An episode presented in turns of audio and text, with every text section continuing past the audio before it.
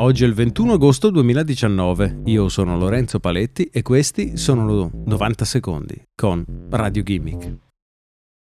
Il ransomware è un genere di attacco informatico con il quale un hacker può prendere il controllo del computer di una vittima, bloccare i contenuti sul dispositivo e minacciare la vittima di cancellare tutti i dati presenti sul computer a meno di non ricevere un pagamento. Un vero e proprio ricatto digitale che si è rivelato il modo più semplice per attaccare un ufficio pubblico.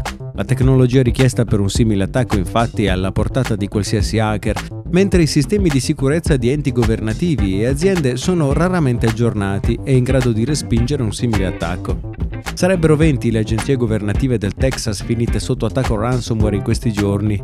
La notizia è stata confermata dal Dipartimento delle risorse informatiche dello Stato, che non ha però specificato quali sarebbero gli enti colpiti. Il Dipartimento Militare del Texas e il gruppo di cyber security stanno già lavorando con i vari enti per risolvere la situazione. L'operazione, però, come abbiamo già visto molte volte nel corso degli ultimi mesi, potrebbe essere costosa e lunga.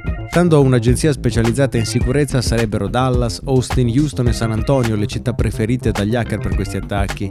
Nel 2016 sono stati 638 milioni i computer attaccati con ransomware rispetto ai 4 milioni dell'anno precedente. Il ransomware insomma non era un problema fino a due anni fa, mentre oggi è il far west della sicurezza informatica.